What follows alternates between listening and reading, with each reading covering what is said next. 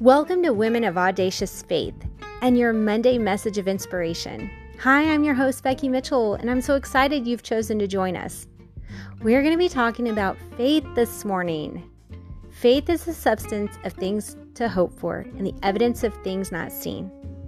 If you've been joining me here at Audacious Faith, you've heard me talk about change and are you right where God wants you doing what He wants you to be doing? But I want to mention one of the main factors that will determine your outcome of that, to the extent of which you will need to be and be doing the thing that God has for you, and that is faith.